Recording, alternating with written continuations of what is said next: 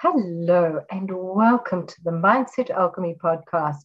I'm your host, Janine Kathleen, and I love helping you understand that incredible magic you have within you to have success and the life that you desire to have. Mindset alchemy is about understanding what those thoughts, those words, and those feelings bring into your life and how you can transmute, transform, and create whatever it is you choose to have. For me, it is about equilibrium. It's about bringing in what it is we choose to have and who we choose to be. Because people, you can choose not to be somebody and you can choose to be somebody. And this is part of the pillar be effortlessly. When we choose to be effortlessly, we are choosing to resource ourselves, go back into the source of what makes us power, powerful, gives us power, and empowers us to step forward to create those ripples of peace, love, and creativity in the world. Now, maybe that's not what you're looking for. Maybe you like to be, um, how can I call it? They're people who are the opposite of peaceful. I'm trying to think of the word right now and it's eluding me. And that's okay. We all have a purpose and we all have a place. We all have uh, our place in the duality and the polarity of life. And when we make ourselves wrong for it, that is when we invite in challenges. When we accept who we are and who we aren't, then we step forward so much more powerfully. Now, one of the things about resourcing ourselves is to go into where do I require some t- solitude?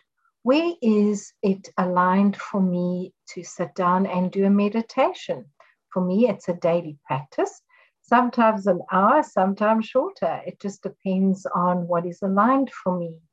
What this has done is it's empowered me to see cycles that should be repeated and cycles that absolutely should not be repeated. And this is part of resourcing ourselves.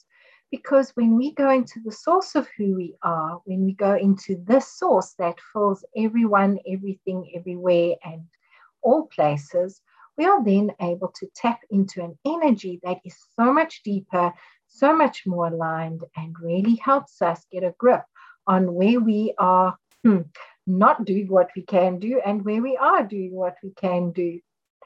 As part of what I do, I offer uh, an energy reading of the week. And for me, I become aware on a Friday of, okay, this is where we're flowing, this is where we're going sometimes it's pleasant and sometimes it's less pleasant than pleasant. And it's for me to sit and look at it and be aware of it. For an example, I was working with uh, the fire element, the salamanders, and the next three cards that I happened to draw for my daily drawing were all around fire. And I went, okay, what's the message here? So the message I'm bringing for you is we can be a fire that burns brightly and burns out. We can be a fire that dies out. And we can be a fire that the embers glow, bringing warmth. We can cook with it. We can move forward with it. We can light our paths with it. And it's okay because it's to find out what is aligned for that day. Obviously, when we keep a fire burning and glowing and moving forward, we can then light other fires from it that can either burn out or can flare up. It's to keep that central burning in within. And that is our power. That is the furnace within ourselves that we can tap into to use for other resources. And when we resource ourselves to that fire, we keep going.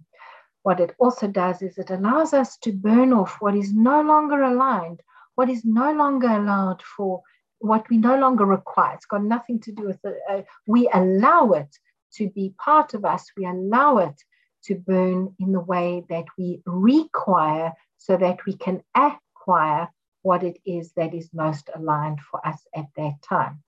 Now, if we don't have something we've been working towards, we either go and look at the fear that's around it, or we go and look at where are we out of alignment with it we tap back into that source of power within us and we choose to either let it go, let it burn out, and to step forward into that wonderful, consistent.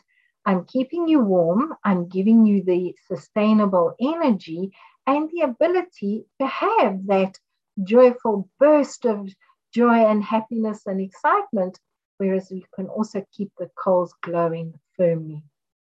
So, Janine, what does this have to do with mindset alchemy? Well, we have thoughts that can put our fire out. We have thoughts that can flame our fire out of existence. And it's when we become aware of this that we can do something about keeping a sustainable source of power within ourselves and work forward in a much more aligned way. It's something I work with my clients with. And I must say, I'm very eager for an online retreat that I'm holding with two other awesome ladies around the 2nd of October, the 2nd and the 3rd of October, because it's about resourcing ourselves. It's about being the source of what we desire and using it in a way that we get what we choose and what we desire. We can acquire a lot of stuff in our life, and it's to understand that it may not, it may just be self soothing and not necessarily creative. And that will put our fire out, or it will flame it that it burns out. And it's when we keep feeding that fire within with what makes us glow, what makes us understand ourselves at a better level, that we are able to resource ourselves. We go back to the source, get the ember, and then use it either to light our way, to create our new uh, work and create new in our business, help us have the energy in our corporate or our um, job, whatever it is you have that flame within. It's to keep it sustained, burning, and adjust the temperature of it, and also know that you can tap into it and create something different with it. I would love to hear your feedback. Come and find me, and I would love a feedback on iTunes. Like and share for those who may not know they have the fire within. And if you'd like to know more about the online retreat, reach out if you're on uh, beyond the 2nd of October, that's okay. It will still be there. Have a grand, glorious, amazing, and wonderful day. Bye bye for now.